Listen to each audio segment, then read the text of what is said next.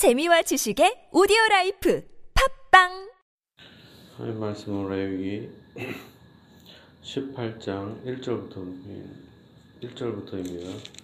1절, 2절 같이 읽겠습니다. 여호와께서 모세에게 말씀하여 이르시되 너는 이스라엘 자손에게 말하여 이르라 나는 여호와 너희의 하나님이니라. 아멘. 예, 오늘 말씀은 이 가증한 풍속을 따르지 말아야 된다. 아, 이런 내용이 예, 오늘 본문에 나옵니다. 이방인의 풍속이 가증하기 때문에 그 가증한 풍속을 따르면 안 된다라는 것입니다. 2절입니다. 너는 이스라엘 자손에게 말하여 이르라.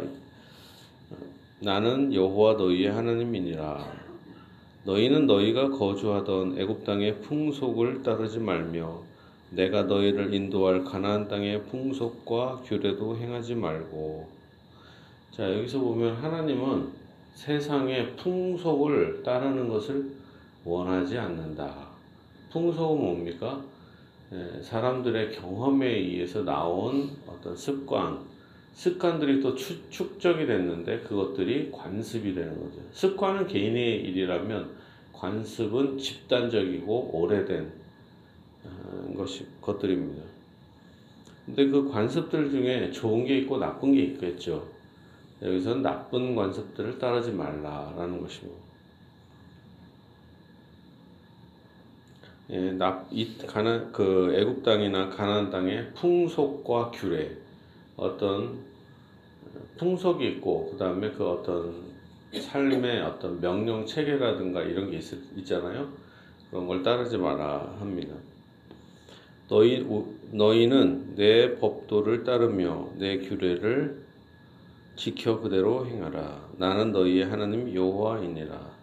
하나님은 세상이 아니라 하나님의 뜻, 하나님의 명령, 하나님의 뜻을 따라서 행하는 것을 원하신다라는 것입니다.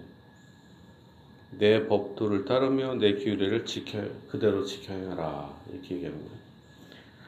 너희는 내 규례와 법도를 지키라. 사람이 이를 행하면 그로 말미암아 살리라. 나는 여호와이니라. 오히려 하나님은 하나님의 법도와 규례를 지키라 합니다. 그러면 이런 이것으로 인해서 오히려 하나님께서 삶을 주신다. 생명을 주신다. 이렇게 약속을 해 주셔요. 네, 우리가 여기서 알 수 있는 것은 사실은 하나님의 명령을 다 지킨다면은 생명을 얻겠죠. 그러나 사실은 우리는 100%를 지킬 수가 없기 때문에 생명을 누릴 수는 없어요. 그러나 이것은 또 다른 말로 한다면 예수님을 믿음으로 우리가 행한 것처럼 인정을 받습니다. 사실 행한 것처럼 우리가 믿음으로 의롭다함을 받고 믿음으로 생명을 얻을 수가 있는 거예요. 이제는 아셔야 됩니다. 그러니까 우리는 지금 생명을 얻기 위해서 명령을 지키는 게 아니라 명령을 생명을 얻기 위해서 명령을 구약에서 사람들이 지켰다면 우리는 생명을 미리 얻은 것입니다. 얻은 사람으로서 뭡니까? 세상의 풍속을 풍속과 규례를 따르면 안 된다. 이걸 명심해야 됩니다. 우리는 하나님의 자녀가 되기 위하여 행하는 게 아니라 하나님의 자녀가 됐고 의롭다함을 얻었고 축복을 받았으니까 우리가 거룩한 삶을 살아야 한다. 각 사람은 자 이제 구체적으로 악한 풍속에 대해서 나옵니다. 자, 각 사람은 자기의 살부치를 가까이 하여 그의 하체를 범하지 말라. 나는 여호와이니라. 네 어머니의 하체는 곧 네 아버지의 하체니 너는 범하지 말라. 그는 네 어머니인지 너는 그의 하체를 범하지 말라. 또 부모 어머니와 성관계를 하지 말라 이런 거죠. 너는 네 아버지의 아내 하체를 범하지 말라. 그러니까 자기의 친어머니를 얘기하죠. 17절은 8절은 네 아버지의 아내의 하치를 범하지 말라. 이는 네 아버지의 하치니라. 여기서 보면 친어머니는 아니라도 새로 뭐 친어머니가 돌아가시고 새어머니가 오실 수 있잖아요. 그런 경우에도 하면 안 된다라는 것입니다.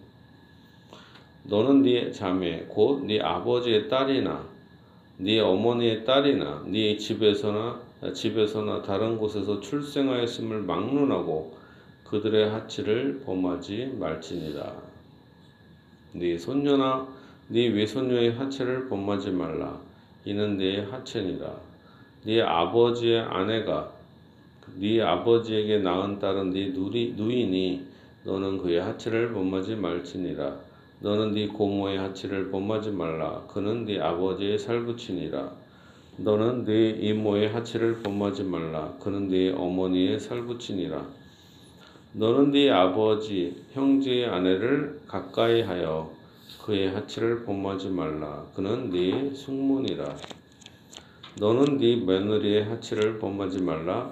그는 네 아들의 아내이니 그의 하체를 범하지 말지니라. 너는 네 형제의 아내를 아내의 하체를 범하지 말라. 이는 네 형제의 하체니라. 너는 여인과 그 여인의 딸의 하체를 아울러 범하지 말며 또 그 여인의 손녀나 외손녀를 아울러 데려다가 그의 하체를 범하지 말라. 그들은 그의 살부치이니 이는 악행이니라. 너는 아내가 생존할 동안에 그의 자매를 데려다가 그의 하체를 범하여 그로 질투하게 하지 말지니라. 자 여기서 보면은 어, 사실은 어, 우리가 알 수 있는 게 있습니다. 자 어, 우리가 율법을 잘 대할 때 잘 보세요. 우리가 예수를 믿었어요. 믿었고 우리가 과거의 사람들은 율법을 구원을 받기 위하여 발버둥 치면서 율법을 지키려고 한 사람들이 있었겠죠. 그러나 다 실패했습니다. 우리는 뭐예요? 하나님의 자녀가 되었고 의롭담을 받았어요. 영생을 받았습니다. 그러나 우리가 의를 행하는 것은 율법을 행하는 이유는 뭡니까? 하나님의 자녀가 되었으니까 하나님의 자녀답게 살기 위해서 율법이 필요한 것입니다.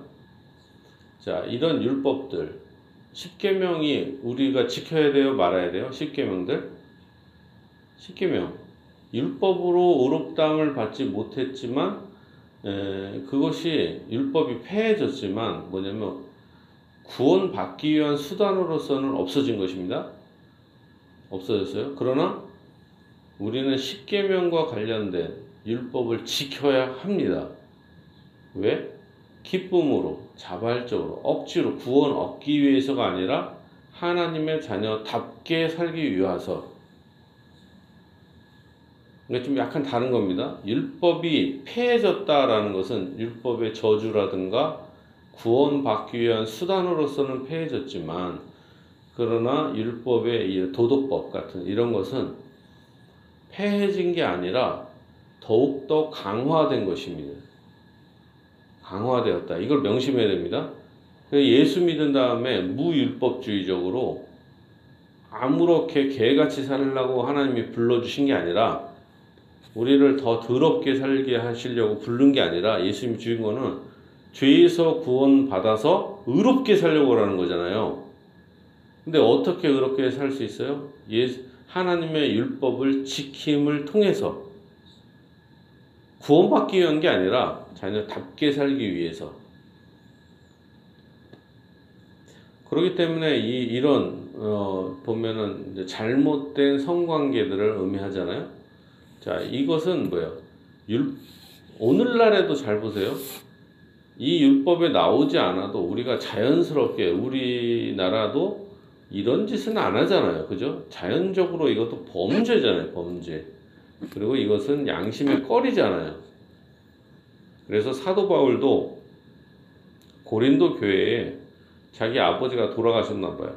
근데 그 후처였던 그 어머니를, 새 어머니를 와 동침한 어떤 사람에 대해서 이방인 중에도 그런 것은 없다. 이렇게 얘기하잖아요. 이방인들도 지금 나온 이, 어, 이런 잘못된 관계에 대해서, 아, 이건 말도 안 된다. 이게 좀 혐오스럽잖아요. 이 율법이 있지 않아도 우리가 본성적으로 당연히 안 되지. 이렇게 생각하잖아요. 당연히. 율법이 없어도. 그만큼 율법은 비상식적이지 않다. 상식적인 것을 얘기하고 그리고 이런 것들은 오늘날에도 예수 믿은 이후에도 지켜야 하는 명령입니다. 오늘날에도 만약에 이런 것을 행하는 사람이 교회 내에 있다. 뭐예요? 징계해야 한다. 아, 아셨죠? 징계. 그래서 사도 바울도 징계했잖아요. 그 사람을. 아, 예수 믿은 이후에는 이제 율법 율법이 폐해졌으니까 더 이상 이것을 지킬 필요가 없다. 그게 아닙니다. 오히려 더 하나님의 자녀로서 강화되었다라는 것입니다. 너는 19절입니다. 너는 여인이 월경으로 불결한 동안에 그에게 가까이하여 그의 하치를 범하지 말지니라. 너는 네 이웃의 아내와 동침하여 설정함으로 그 여자와 함께 자기를 더럽히지 말지니라.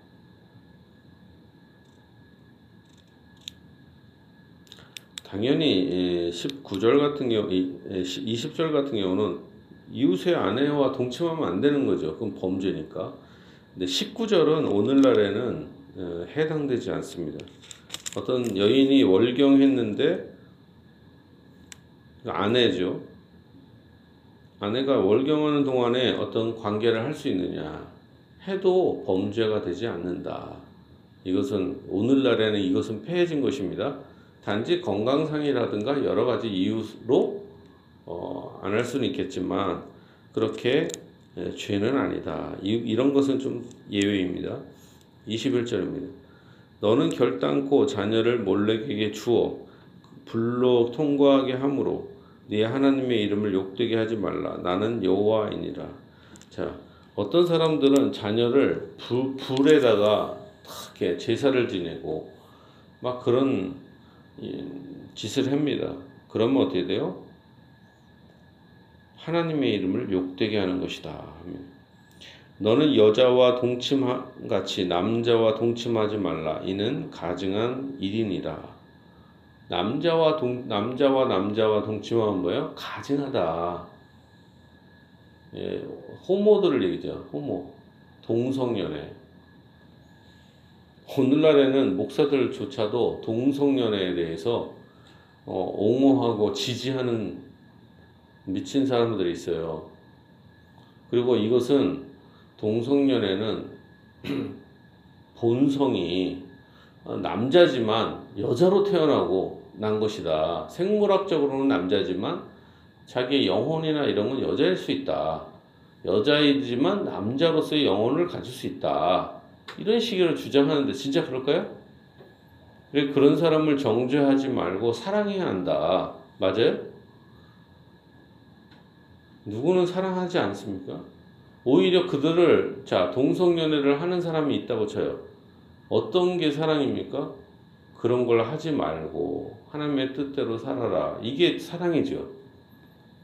왜 그렇게 살면 지옥 가니까. 여기는 뭡니까? 하지 말라고 하잖아요. 가증한 일이라고. 그것이 하나님이 가증한 일이라고 했기 때문에 가증한 것입니다. 우리가 뭐 그런 사람이 하든 말든 뭔 상관이겠어요. 아무 남들이 하든 말든. 그러나 하나님이 그렇게 명령을 하셨기 때문에 우리가 정죄하고 미워하는 게 아니라 성경이 말했기 때문에 그런 것이지요. 너는 짐승과 교합하여 자기를 더럽히지 말며 여자는 짐승 앞에 서서 그것과 교접하지 말라. 이는 문란한 일이니라. 만약에 짐승과 이렇게 관계를 맺는 남자나 여자가 있다고 쳐요. 사실 그게 우리와 무슨 상관이 있으며 뭐 남들에게 무슨 해를 끼치는 것도 없잖아요. 그렇지만 뭡니까? 하지 말라고 했기 때문에 해서는 안 되는 거 아닙니까? 그런 사람들에게 하지 말라고 해야 되는 게 올바른 거잖아요. 가증한 일이라고 하나님이 말씀하시니까. 그러니까 우리가 율법을 목사부터 해서 뭐 동성연애자들을 미워하는 게 아니고 사랑하니까 올바로 지도하려고 그러는 거죠. 그렇게 살면 어때요? 하나님의 뜻을 어겨서 지옥 가니까. 미국은 어느 정도인지 아세요? 미국은? 동성연애 남자 여자가 있어요. 그 그럼 목사가 그 사람들을 축복합니다. 예배 시간에도. 그리고 막 박수 쳐요. 서로 사랑하고 뽀뽀하는 걸 보면서. 야, 그것을 사랑이라고 생각해. 사랑인가요, 그게? 물론, 남자와 여자와 서로 결혼하는 건 축복하죠. 올바른 일이고. 그러나 그렇기 때문에 뭐야? 안타까운 일이죠. 정죄하는 게 아니라.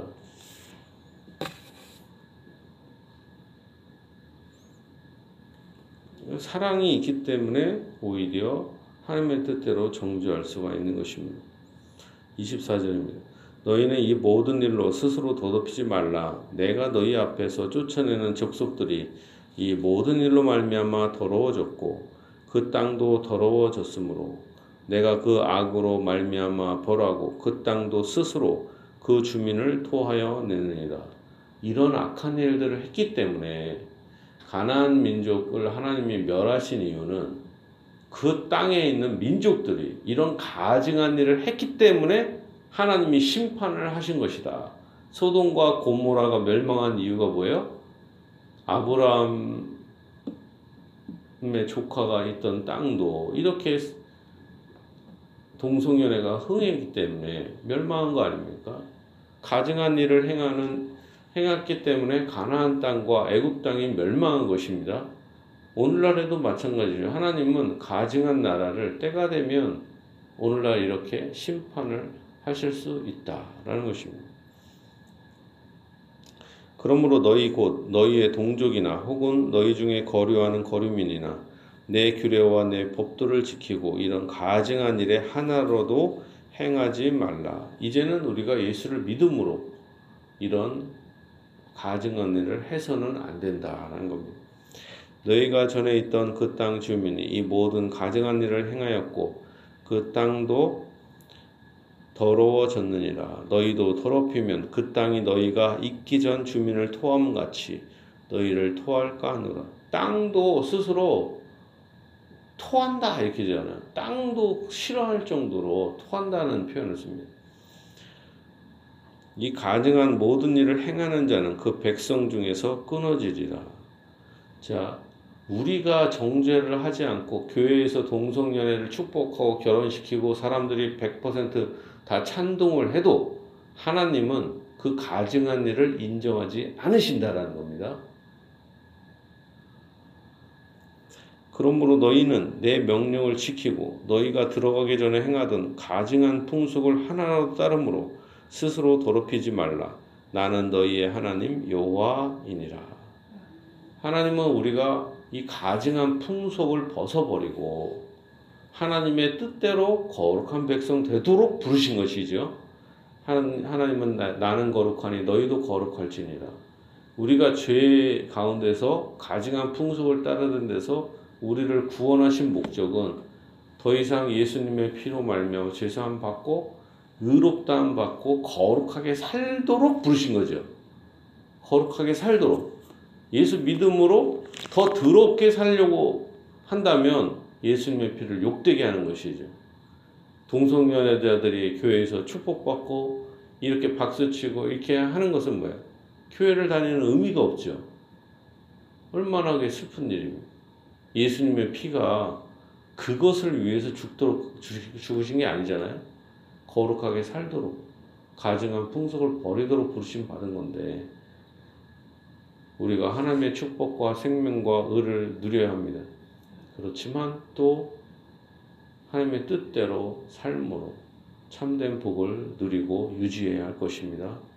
진실로 여러분들이 거룩한 백성 되고 하나님의 뜻을 행함으로 생명을 하나님께서 주시고 축복 주시고 평강 주시기를 예수님의 이름으로 축복합니다.